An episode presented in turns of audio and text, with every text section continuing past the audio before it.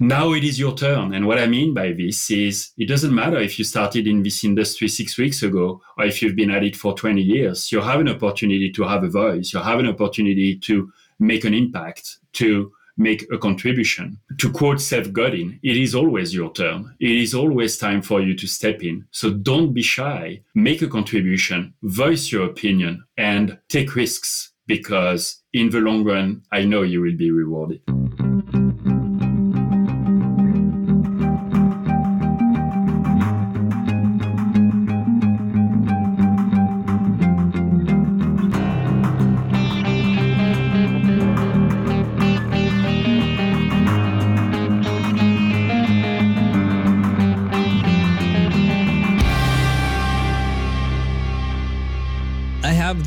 Privilege and pleasure to speak to Emmanuel today.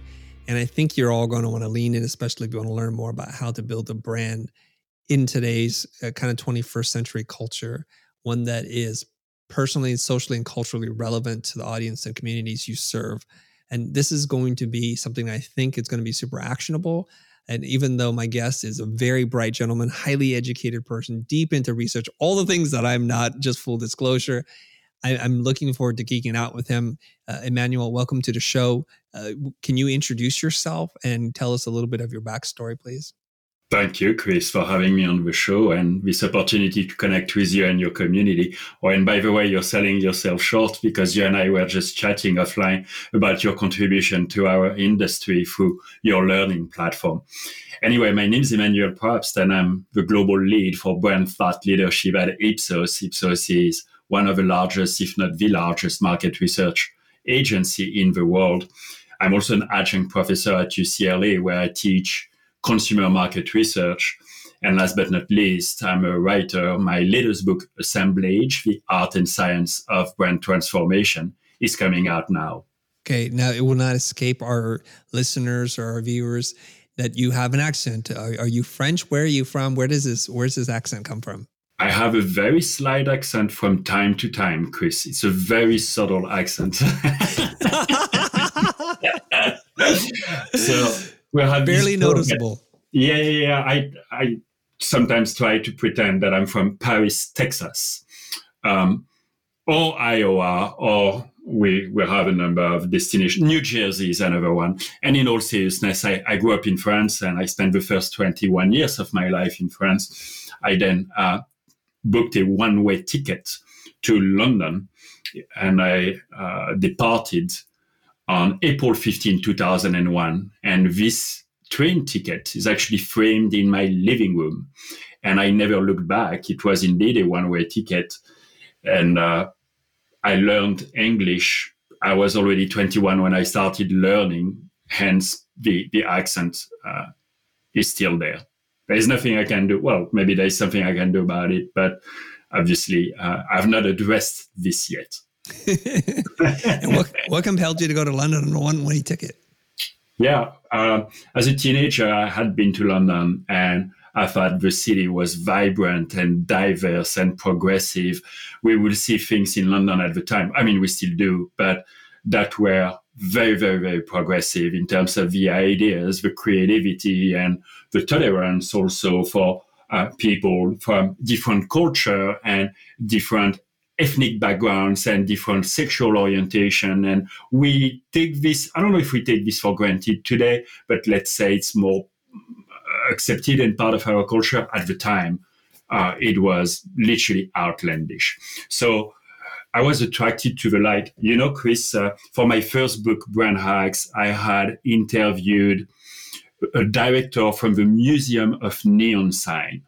And I had asked him, why do people love neon signs? Young people, older people. And he had told me, because we're attracted to light and nothing shines brighter than a neon.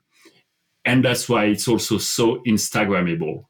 And so we are cavemen at heart and we're attracted to light. So in hindsight, 22 years down the line, that's what attracted me to London. The city was glowing. What a wonderful story and way to explain that. It's probably the most poetic and very French way to explain a story about why you went to London. Okay, you're obviously not in London today. You're you're out here, aren't you? I indeed. I live in Los Angeles. Yeah. Um, as I believe you do, Chris, and uh, yes, enjoying everything this city has to offer besides traffic. and what compelled you to come to LA? When um, so I spent almost six years in London. I left in 2006. We moved to Chicago at the time, and fast tracking to nine years ago, I had a lot of clients on the West Coast, and here again. I thought the West Coast was very progressive in terms of culture, but also in terms of business practices. Put it this way if you look at the debate in Europe, it's inspired by what the West Coast do. If you want to predict what's going to be hot in branding, in brand strategy, and in technology in Europe in two years, you don't have to have a crystal ball. You just have to look at what's going on the, on the West Coast now. So that's why I came here. Uh, just like people who want to work in fashion should move to Paris, and people who want to become expert in bourbon should move to Kentucky. It's for the same reason I moved to Los Angeles because it was a very vibrant scene for anything that had to do with media, entertainment, culture, research, branding. Beautiful. Okay, you mentioned a lot of different things here. You've written not one but two books. One is called Assemblage, and the other one's called Brand Hacks. So you've spent a lot of time researching, thinking, talking, teaching things branding. Here's what I'd love to do, and I know this about you. I think if I be maybe so presumptive here, is there's the academic conversation that people have about branding and marketing and uh, behavior psychology. But I want to take it to the streets. I want to talk about things that are super actionable in case someone's listening to this and they run a multi-million dollar company or they are a service provider trying to help multi-million dollar companies get bigger and better. Uh, so I just want to just geek out with you. So if you don't mind, let's I'm gonna just drag you into the design ghetto, talk a little bit about branding. First of all, do you have a different or unique take on branding? Let's start there. I do because I start from a perspective of consumer psychology. And what you said about academia is very accurate. There are a lot of great ideas in academia, yet most of the time they're too complicated to digest and not very actionable. And my perspective and my writing and my purpose, if you will, is we have plenty of great brand strategists in the United States. What I bring that's different is this perspective for consumer psychology. So starts from the standpoint of people, not even consumers. What are people trying to achieve? What do they seek? What do they want? From there, we build brands that help people achieve this transformation, become who they really want to be. So I want to tap into your big brain then. Let's start with people. What are people in the 21st century what are they really looking for? How do they find meaning? How do they find purpose? And how does that connect to what we can learn in terms of understanding the psychology and then how we can help them fulfill those goals? Yeah and that's where i'm happy to boil down all the academia to one very simple statement people don't care about most brands most people don't care about most brands there are very few brands that command loyalty or even adoration, if you will. So maybe Apple is one, maybe Patagonia, but there are very, very few brands. What people seek is purpose, its meaning, its transformation. What I mean by transformation is who am I and who do I want to become? And the role of the brand, that's where my perspective is, is different. And that's where the book guides you. The role of the brands is to facilitate this transformation, meaning who am I? Who do I want to become? And also, I expect the brand to make a positive impact on my community, on the world around me, on the world at large. So, a very important reminder, it should go without saying, but the brand is not the hero. The hero is not even consumers, it's people. And the brand is expected to deliver great products that are reliable, that are priced accordingly. That's fine. Beyond that, brands are expected to contribute to this transformation, make this positive impact on the economy, on the world, on sustainability, on individuals. There's a lot there that you've said, and I, I love it because it, it, might get some, it might get real fiery, it might get a little spicy in a second here. So it's quite alarming for a person who spends so much time thinking, teaching, and talking about branding that you say that most people actually don't care and they don't have the same loyalty to the brands as we might think. There are exceptions, and you mentioned a couple. So, how do we reconcile that? Like, why aren't they as loyal or why don't they care as, as much uh, about brands as we might want them to? Hmm. What's driving this? Yeah, you, you said it was alarming consider we teach about brands, and I would slightly reframe this by saying it's humbling. Mm. It's humbling to know that most brands don't have a strong enough emotional component, if you will. But that's where you come in, Chris, with your teaching. That's where we come in as marketing professionals. That's where we want to create brands that foster a stronger emotional engagement, a stronger emotional connection with the audience, with people.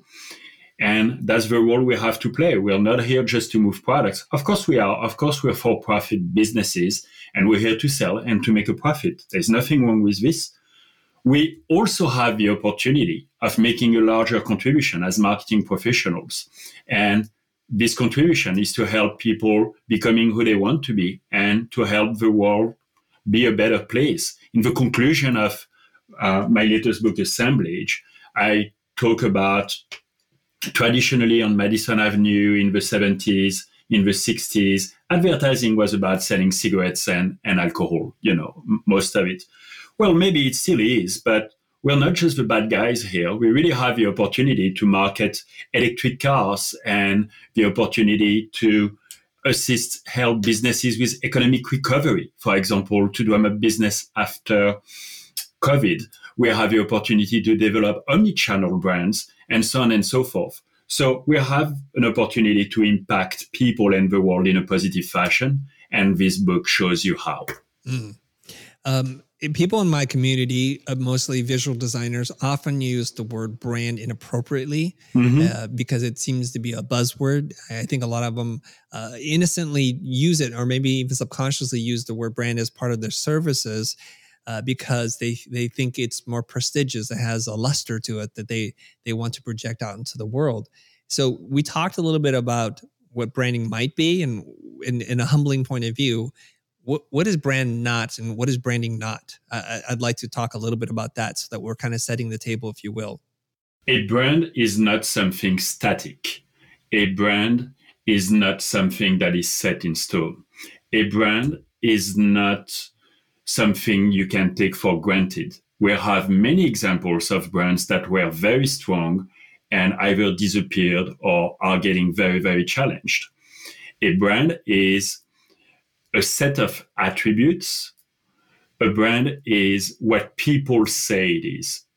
We're going back to this world of let's be humble as brand strategists.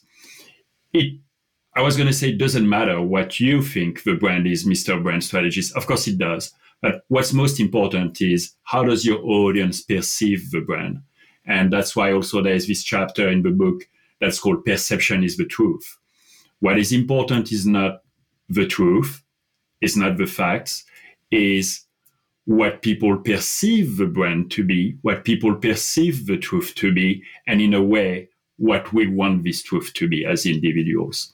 So I'm digressing a little bit, but a brand is what people say it is, and a brand is not something static. A brand is dynamic, and it's importantly a co creation between the brand strategist and the audience as opposed to a brand manager, a CMO, a brand strategist uh, being dictatorial and telling the audience, this is what my brand is about.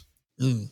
Uh, I, I, would love to pick up the conversation right there is that it's co-created because if it lives in the hearts and minds of your audience, we can't control people. So we're, we're both kind of in this play together and, and a brand has to live up to that. Otherwise the perception and perception is reality is misalign with what you think it is.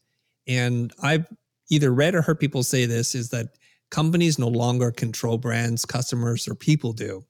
So I've had this recent phenomenon happen with me personally, where people openly criticize me and say, Chris, the decisions that you're making, the products and the courses and the workshops that you're running are going against your mission.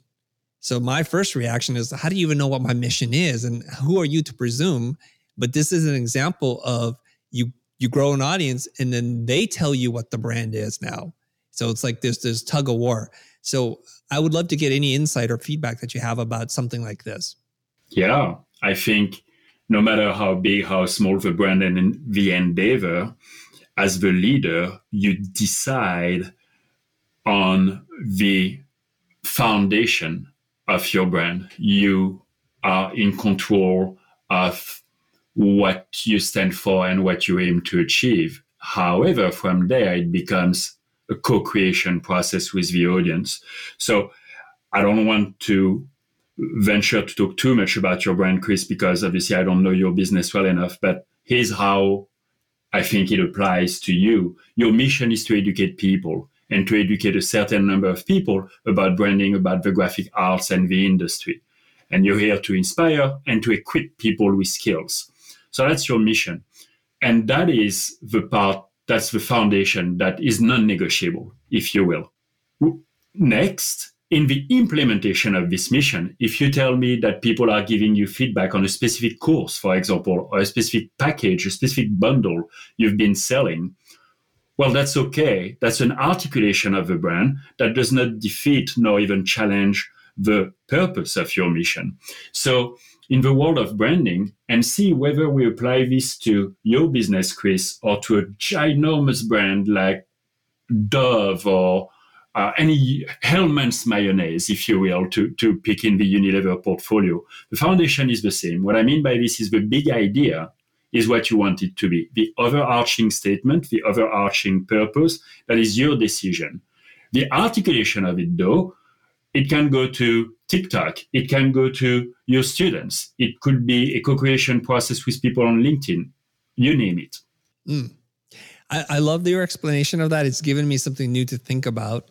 Uh, because I was wrestling with this concept. So if you're in a in a space, if you make a product, you perform a service, people are going to have an opinion about the articulation, what it is that you actually deliver, and maybe they'll question your tactics. But what's non-negotiable is the mission, and and this is what I was personally reacting to. It's like, how do you know I have my mission? I'm going to try different things, and you don't understand that. So so go ahead and critique the articulation of it, but I'm still on course. And so they're they're confusing the two. They're saying the mission is wrong, but what they're really saying is this product, the way I perceive it, goes against the mission. They're they're questioning the articulation, right?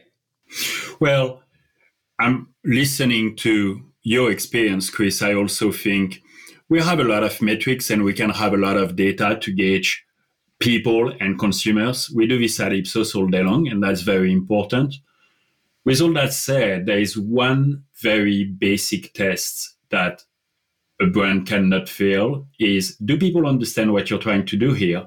Do they understand the benefit to them? Let me take an example. I'm not intimately familiar with your brand, yet I think I could accurately articulate what you're trying to achieve. You're here to educate and inspire people and provide them with skills that they can act upon.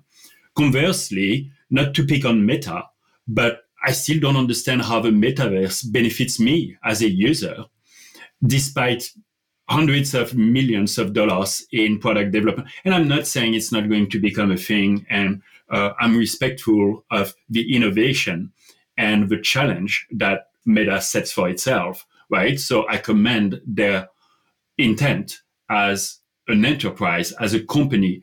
Mm. But I couldn't, after reading dozens of articles about Meta, I cannot articulate how it benefits me. And after only four, five, six days of experimenting with chat gpt i already understand what chat gpt can do for me and how it can benefit me it's that simple mm. It should be that simple it should be that simple it has to be a bumper sticker statement mm. if it takes us too far off you let me know and we don't have to do this part but because uh, I'm, I'm quite curious about meta and that we saw Mark Zuckerberg, a, a, very bright person, create a product that's used and beloved by lots of people, and it's reflected in the stock and, and how much money they make. And then somewhere a couple years ago, it seems like they took a couple of wrong turns on the road, so to speak, and their stock is being punished for it. And it's creating a lot of confusion, despite the amount of buzz they were able to generate in meta space, the metaverse, and Web3. It's like we're still scratching our head, like, wait, what is this? And and no doubt they're really smart people and they they have the resources. Do you think there's a correlation between the lack of clarity of benefit to our perception or the the value that we now see that Meta may or may not bring to us? 100%. I remember the first time I joined Facebook, I lived in Chicago at the time. It took me seven minutes to understand the benefit of Facebook. The benefit was to connect and reconnect with my friends and family all over the world and to exchange information, formal or informal, period. That's what Facebook did for me. And again, I think no matter how large or how small the company, it applies when you employ something like 70 or 80,000 people, but it also applies if you're an independent uh, craft brewery in California. What are you trying to achieve? How does your product benefit the user? What is the emotional dimension you're going to communicate to develop this unique, hopefully intimate, at least meaningful relationship with the audience? And what is the benefit to the user that that is likely the most important thing? Mm. Can I can I jump in on the craft brewery? Can I ask you some questions as a hypothetical? Yeah. Okay. So craft brewery, I think no matter where you are, uh, you can understand what the business is. Okay. So we we make some kind of premium blend alcoholic beverage and it's small batches. So you say the transformation, the meaning, the purpose, the emotional connection, the dimension to which we're going to communicate on. How might somebody, if they're in this space, that they do something that isn't radically different than the next person and how do i begin to have that dialogue how do i give meaning to this beverage What's radically different is not so much what's inside the can. Mm-hmm. The same reasoning applies to bourbon or to vodka. It'd be, uh, and to so many products. It'd be so hard for any of us to distinguish between two or three brands of vodka. What's different is the story you have to tell and how you're going to relate to your community.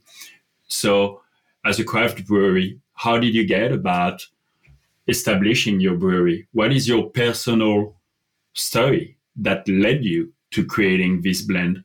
How do you go about your craft? Maybe you use local ingredients. Maybe you put an emphasis on fruits. Maybe you have a story to tell about, well, you cannot see colors, for example, and therefore you have an emphasis on taste. How do you connect with your local community? Maybe you decided to partner with a local grocery store or to partner with a local school, and you have a story to tell about benefiting the local community. That's what, in my experience and in my opinion, is going to differentiate your product. It would be very hard to differentiate product in a blind test. It's all about this connection, this story you have to tell. Mm. Okay, so I'm starting to understand this a little bit better. There's the origin story about why you did this, and if there's anything that's unique there, you tell that story. Uh, talking about how ingredients are sourced and how you're a member of the community. So there's some social aspects to this cultural things that you're communicating. Is there another emotional dimension that that is being touched upon here that that I'm missing here? What what else is there? You know, when it comes down to very small businesses, mm-hmm. and I think that's where you're, you're going with this, Chris, is authenticity and imperfection. And when you go to Starbucks, the product, the, this tall non-fat latte is exactly the same in Calabasas, California, as it will be in Manhattan, Paris, or Shanghai. And that's fine. My point is that's what you buy. You buy a product that is extremely consistent in craft, in a very small business, I think you'll have to be proud of the fact that this batch might taste a little bit different from the batch you did yesterday or last week or a month ago. And that's where imperfect is perfect, is the authenticity. Uh, you see this. Now let's think of very big brands, Chris. You see this in beauty, whereby perfection as depicted by advertising from the likes of Victoria's Secret 10 years ago is no longer okay. We know, we accept, and we praise the fact that different people have different bodies, and that's a form of beauty. What I'm trying to do for you here, Chris, and for our listeners today is to establish that the opportunity for a very small craft brewery in California with five employees is just as compelling as it is for a very large brand like Victoria's Secret, is to relate on what is authentic, what is genuine. People like people like themselves. Tell me that you understand me and help me transform in who I want to become. That's what I want from a local brewery. I think what I'm hearing uh, to try to simplify my brain is you're saying, I think, and correct me if I'm wrong, lean into what makes you different. I, think what happens in society is we try to be like the next biggest competitor. And so we're losing a lot of the uniqueness. Uh, the, the term authenticity is used a lot, uh, but w- the practical application is what makes you different, what makes you unique. And instead of trying to be like the other people, be more like yourself. And that's, I think, where authenticity comes to play, right? Did I get this right? You got this right. And that's where the role of marketers is so important because no offense, but most of the time it will be very hard to differentiate on the product and just on the product. And the opportunity for our listeners that operate small businesses and don't have $100 million to throw into advertising this year is really to think it's not business, it's personal. And what I mean by this is people, again, not consumers, people are lonely in their personal lives and they feel overwhelmed with choices as consumers. And the opportunity for you small businesses is to personify the brand, to humanize the brand so that these products are relatable in the minds of consumers. I love that twist and the reordering of the phrase. Almost always somebody says it's it's not personal, it's business. And you're like, no, it's not business, it's personal to kind of bring the human component. Especially relevant given the zeitgeist of machine learning, artificial intelligence, and all the things that are people are very scared about right now. I have this feeling, and maybe I'm an optimist, that the more the world becomes automated, uh, with machine learning and robots, the more we're going to desire the exact opposite of that. It creates a distinction between human made and machine made.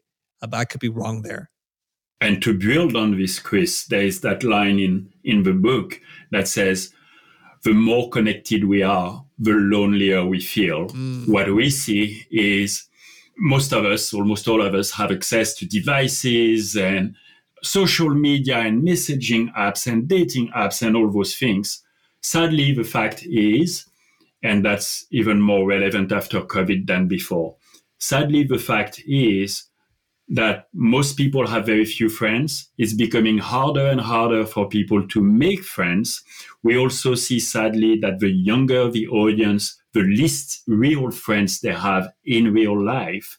You see that the prescription for antidepressants and anxiolytics is going through the roof to the point that at some point, Chris, I talked to pharmacists uh, who told me that there was a shortage of antidepressants in Los Angeles.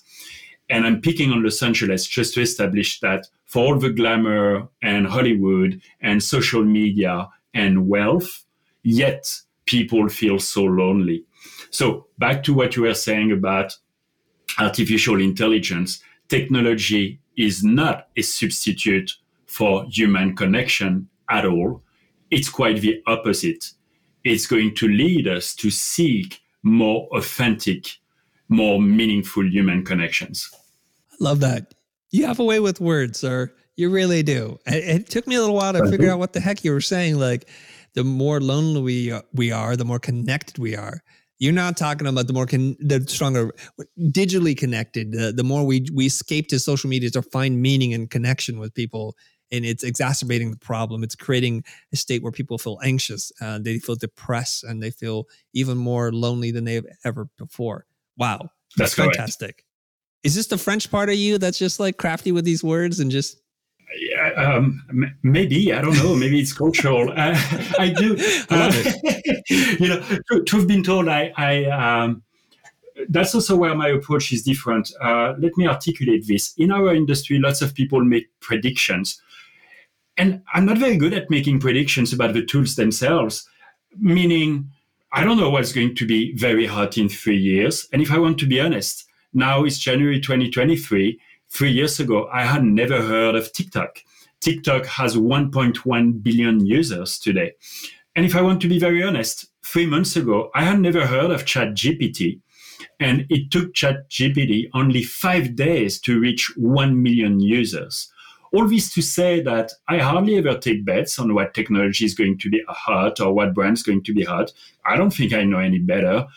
My differentiation, if you will, or if I may, my, my value add is to take a step back and to understand how do people want to communicate, how people find meaning. From there, as marketers and as brand strategists, what can we do to help people and make a positive impact? So it's a more, I wouldn't say philosophical, but it's hopefully a, a humble, if you will, take uh, and guidance to our industry. Mm a lot of what you talked about in terms of brand and branding centers around this word and i want to come back to which is story to be able to tell the story to find the story to uh, to to surface it. A lot of people who run their own business myself included we're kind of we have blind spots to what we think we are our own story because that's the only reality we know. Oftentimes it takes an external force to come in to then recognize this is unique. This is very this is worth talking about to be able to help us surface that and then build a stronger story. Uh, so i'm curious from your from your lens how do we become better storytellers? Are there components to stories that we should be looking for and highlight and others that are just not worth talking about? I think no matter how big or how small your business and no matter if you have 30 years experience or you're out of college it's to always be humble and surround yourselves with people that are going to challenge you. And these people, sometimes they're industry leaders, they're very experienced, they're thought leaders. That's important and that's fine. They provide valuable guidance. In my case, they're also people that are literally 20 years younger than I because they understand the gestalt of social media and uh, pop culture better than I do importantly, I think you have to be willing to surround yourselves with people that are going to tell you no and that are going to ask you the tough questions. In my interaction with my students, I like what I learn from them and I like sharing learnings, my knowledge with them. The limitation, though, is they always tell me good things about me. Well, that's very kind, but often I ask people whether it's industry peers or clients or associates, challenge me on this, challenge me. And that's how you grow. That's how, because Chris, you mentioned about those blind spots in your business. Trust me, we all do. I, as, as hard as I try to think outside of the box, the fact is that I am in a box. and that's where in the writing, for example, a publisher is important because uh, I'll give you an example. He challenged me to bring more diverse examples in my writing. He said, Yeah, you have some examples of great brands. I want to see more diversity of brands that are minority owned, of brands that are smaller, and so on and so forth. And that was a very important addition to my writing. So, conversely, I think when sometimes brands get lost and leaders get lost is when they surround themselves only with people that will kiss their rear end. Time for a quick break, but we'll be right back. This episode is brought to you by Shopify.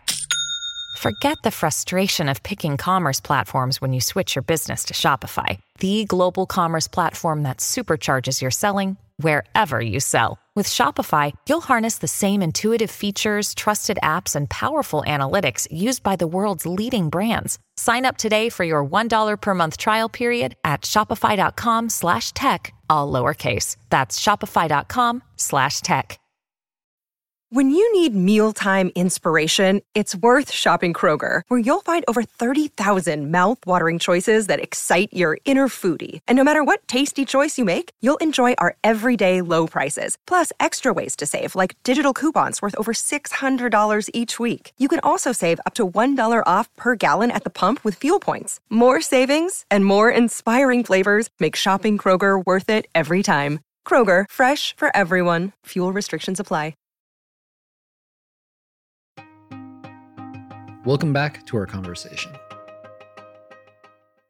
Okay, I'm in a business or I'm helping to build the brand for business. So we're in it together, whether we're the operators or the external force helping them to build a stronger business. And things are off, things aren't working, revenue is flat or declining, or, or we're, we we've not figured out how to to make the jump from physical brick and mortar space to the online world. Something is off in the business. Okay, so there's a problem. Is the approach to be more brand centric? What are our values? What's our story? Or is it to be more customer centric to say, here's a customer who's looking for some kind of transformation and emotional connection, and we need to adjust ourselves to them? Do we do we learn to tell better stories about ourselves or do we then go meet the customer where they're at or is there some other version i'm not thinking about to me it's really the latter is mm. What do people want how do they perceive your brand but the priority is on them what do they need and what do they want we all make assumptions as hard as we try not to we all make assumptions on what readers want to, to read and what students want to learn and it's always going back to them. What do you need? What do you, not just what do you want, but what do you need? And how can I provide this to you? So maybe back to your business. And I, I don't want to be too presumptuous here, Chris, but you know the industry very well and you know the skills very well. Think of it, you have a toolbox. You can equip people with those skills. However, when you create your programs, your learning environment, you're having to take bets, if you will, to place bets on what are the skills that people really want and maybe the format in which they should be delivered. Well, one approach is to take a massive step back and to hear how do pe- what are the skills people want to learn from you, but also how they want those skills to be delivered.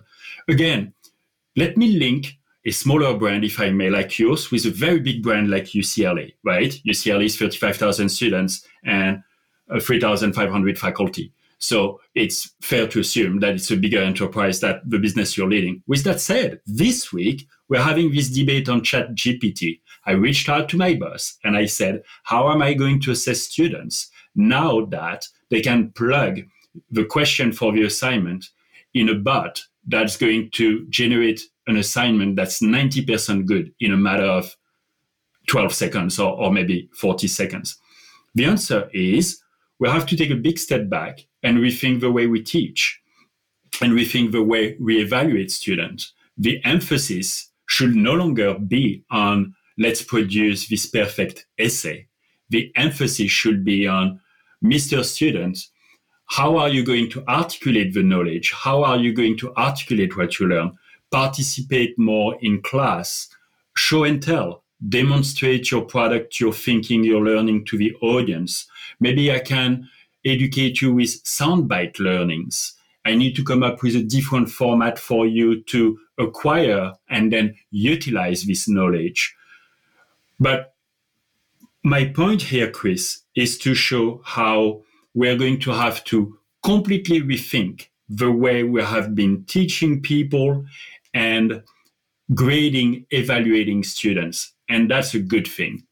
Or you can keep pushing and try to be stubborn and say no i want to i want my students to write assignments and i'm going to find whatever software to detect if they used chat gpt or another. But yeah you can do that. Uh, my guess is this battle is lost. That's the wrong way to go. Resist is the wrong way to, to go about it. Yeah i find it ironic that people who are anti robots and technology employ another robot to fight the robot so then it's just the robots, you know, like yeah. people don't even think about that. I'm like, oh, this is not human, but let me go get a robot to process this so I, I can tell if it's being written by a robot. So it's a little wild there. Okay. I have one more question for you. You've been talking about branding, brands, and creating this emotional connection with people uh, and helping them achieve their transformation, like who they want to become are these principles applicable to to people and not just corporations? Some people feel strongly about this one way or the other. Their brands and are there personal brands? And if there are what are the similarities or what are the differences in your mind? Yeah in my book pun intended the size of the brand almost doesn't matter. Of course it does because if you're a large brand you have more to spend. Uh, that said i pride myself in working with very, very large brands. I'm privileged at Ipsos to work with some Fortune 50. And I also like to support very small brands, the local businesses and or you spoke about personal brand. But at the end of the day, I think it's all the same thing, or it should be. That is, what is the big idea? What am I trying to achieve? How can I contribute to my community? How can I find fulfillment as an individual in that process? How can my product be helpful and meaningful to people around me? From there, I establish a brand and a range of products. Mm. Let's talk about my personal brand. I would love to. well, I'm here to hopefully inspire people, to equip people with new skills that are actionable straight away. And I'm here to learn from people from all walks of life. So that's really what drives me. It's not the fast cars, which I don't drive anyway. It's not the private jets, which I don't fly anyway. It is inspiring the community and in turn learning from the community or the other way around.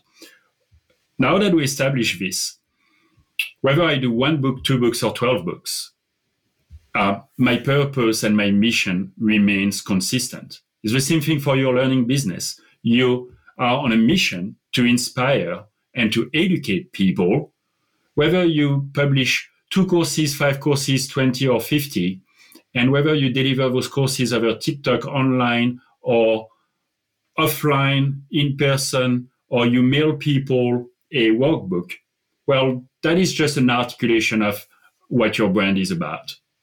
All right. I'm going to try this on for size because what I like to do is try to help people figure out what their personal brand is and sum it up in two words. It's not perfect, but I think the word humble needs to be part of your dialogue. So I, I would, you know, this is not perfect, but I would say you're the humble academic who was drawn to the light figuratively and literally, and that got you out of France to London and then to LA. But that's part of your story. Something like that. Thank you so much for this statement, which I will steal. well, I was going to say on that note, Chris, and that's also something that I cover at length in, in my book Assemblage, we don't have to reinvent the wheel. That's the other thing. There is this process uh, of copy, transform, combine. It's described in the book as the remix economy. Too often, we try to reinvent the wheel. In reality, most great ideas, and you know this, you're in graphic design, most great ideas come from a combination, an assemblage, pun intended, of things and people and colors and sounds that influence you that you transform into something new. So that's my other guidance, if I may use this word advice to our listeners today, is you don't have to reinvent the wheel. You have to reformulate, recreate, remix a bunch of things that are already in existence. Mm as one former teacher to another, I, I, believe you're an adjunct professor at UCLA. What do you see as the biggest challenge in working with students and getting them to understand this broader, more holistic, sustainable view of brand and branding? Like, where are you finding that they're not getting the concept? I'd love to talk about that just as one teacher to another. In my experience, it's their ability to communicate. They're very good at learning, they're very good at collecting information they have great cultural influences. They're often curious. That's fine. In my experience, it's their ability to formulate, communicate, articulate their ideas. And when you say articulate, is there a specific version of that, like verbal, written, uh, designed, uh, craft somehow? Where's the articulation? Where are they struggling with that? They're struggling to connect. They're struggling to stop obsessing about the likes and mm. the number of followers. That is not a meaningful connection. The sheer word followers kind of bothers me, by the way. It's a little bit cultish, if you will. I, I don't think people should specifically follow me. I, I, I don't establish myself as a guru. I mean, it's okay to use this terminology, but again, this is not connection. This is not meaningful. It's this theory of a minimum viable market, of a minimum viable proposition, uh, yeah, MVP. That is, it's meaningless to have hundreds of likes and thousands of friends on Instagram. What are the two, three, four, five people in your community you can convince that your idea is good and that your product is right for them? That's the starting point. It's the same thing when you write a book. Of course, we all want to be New York Times bestsellers. That's fine. Uh, first question that comes up with a publisher is who are you going to sell the first 1,000 copies to? So think small. That is a starting point that is more important than having a, a bullhorn to scream your message at people. First, make sure that the message resonates and is relevant with a small audience and connects. Establish. When we started this conversation, Chris, we spoke about loyalty, we spoke about emotional connection establish this emotional connection, what we at Ipsos call brand desire. That is your starting point. That is your point of differentiation. And then you'll scale. Wonderful. Uh, I want to reach back to your first book, Brand Hacks. Could you give us your top three brand hacks? Maybe they're in business uh, a couple years, uh, one to five million dollars in revenue and they want to apply what it is that you're teaching. They want to dive into your world, Emmanuel. Yeah. Give, give us your top three brand hacks, if you will. Authenticity is definitely the one that doesn't need any money and doesn't need any scale. So that's going to be important. Listening to people and not consumers. I insist on the word people rather than consumers. Listening skills, the empathy for a brand and for brand strategies, marketing professionals to act with empathy is particularly important. And uh, I will say this notion of transformation again, who is my audience and what do they want to achieve? Who do they want to become? That's the hack right there. Again, notice, Chris, that those three hacks, they take no resources. You can write them at the back of a napkin you can implement this with a, a $5 marketing budget, right? Who is my audience? Who do they want to become? How can I facilitate this transformation? How I can how can I make them the hero? Um, if I may, can I follow up on the who do they want to become? How do you how do you determine this? Yeah, um, when you buy sports apparel, you don't just buy those sneakers because they're light and they'll be good uh, for your run. You want to become an athlete. That's what I mean by transformation. The brand has to empower me to become that athlete. And the brand has to empower me to succeed and also to fail sometimes. That's the transformation right here. Or if you're in personal care, the brand has to empower me to uh, be beautiful in whatever way I want to be. It's not for the brand to define what beauty is, it's for the brand to facilitate making me beautiful. If you're a local brewery, the point of your product is not to get me drunk. I can do this with, I can do keg stands if I want to get drunk. That's fine. The brand has to empower me to be part of your story, to be part of the community and to educate me on the craft, educate me on the product, what makes it different, make me feel more knowledgeable. That's empowering. Does this help, Chris? It does very much. Yes. I've been taking lots of notes as part of our, our, conversation. It ties into so many things that I believe in, that I'm actively working on doing and teaching. So it's very reaffirming to hear you say something like, okay, I think we're on the right path. We all have work to do, but we're on the right path.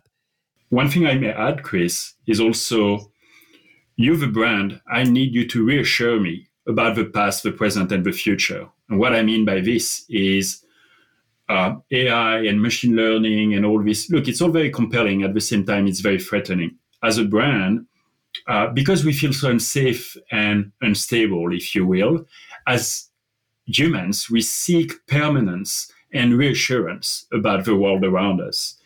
And that's what the brand should help me do. It should reassure me about my future, make me feel safe and secure. Mm. Um, if people want to dive deeper into your brain, what's the best place for them to go to find out more about you, Emmanuel? Well, absent neurosurgery, which which may happen, it may happen. which I'm not quite sure what we would find in there. uh, so, uh, but thank you for asking. People can find my book Assemblage on Amazon, Barnes and Nobles, and the likes. Amazon is probably the easiest way to access the book. The, the, book is called Assemblage, The Art and Science of Brand Transformation. People can also connect with me on LinkedIn. And again, my name is Emmanuel Probst. To the best of my knowledge, I'm the only one. And people can reach out to me, establish this connection. Uh, send me an email or an email on LinkedIn, and I will gladly reply to any additional questions people may have. It's what makes our roles, our jobs exciting, Chris, is to connect with people. Mm. I love that. That's a very brave invitation. Our, our, our, fan community may overwhelm you with the messages. Who knows? Let's keep our fingers crossed. Uh, I've, I've thoroughly enjoyed this conversation with you. I'm so glad that we had an opportunity to speak and just get your thoughts on on brand because you've been in this space for a long time as a researcher as a teacher, as an author, and as a speaker, I, I, and as one who who helps companies build stronger brands. It was really neat to hear from you. Is there anything that you wanted to say that we didn't get to? Yeah, a, a brief message of to bring some energy and some enthusiasm to our listeners today. The, the conclusion of the book is called Now It Is Your Turn. And again, I want to be humble uh, 99% of us did not go to the top 1% school. 99% of us are not part of the top 1% of America. 93% of us don't work for a Fortune 500. Only 7% of people work for a Fortune 500.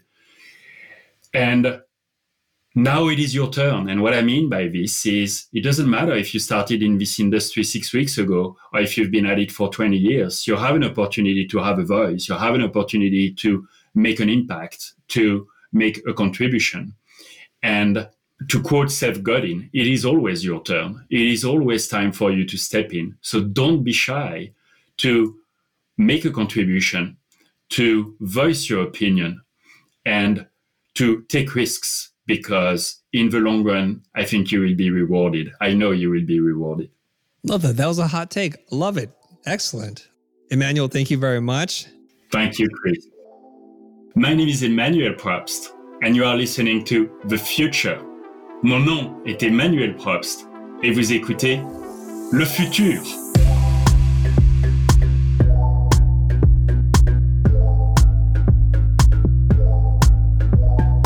Thanks for joining us this time. If you haven't already, subscribe to our show on your favorite podcasting app and get a new, insightful episode from us every week. The Futur Podcast is hosted by Chris Do and produced by me, Greg Gunn. Thank you to Anthony Barrow for editing and mixing this episode, and thank you to Adam Sanborn for our intro music. If you enjoyed this episode, then do us a favor by rating and reviewing our show on Apple Podcasts. It'll help us grow the show and make future episodes that much better. Have a question for Chris or me? Head over to thefutur.com slash heychris and ask away. We read every submission and we just might answer yours in a later episode. If you'd like to support the show and invest in yourself while you're at it, visit thefutur.com. You'll find video courses, digital products, and a bunch of helpful resources about design and creative business. Thanks again for listening, and we'll see you next time.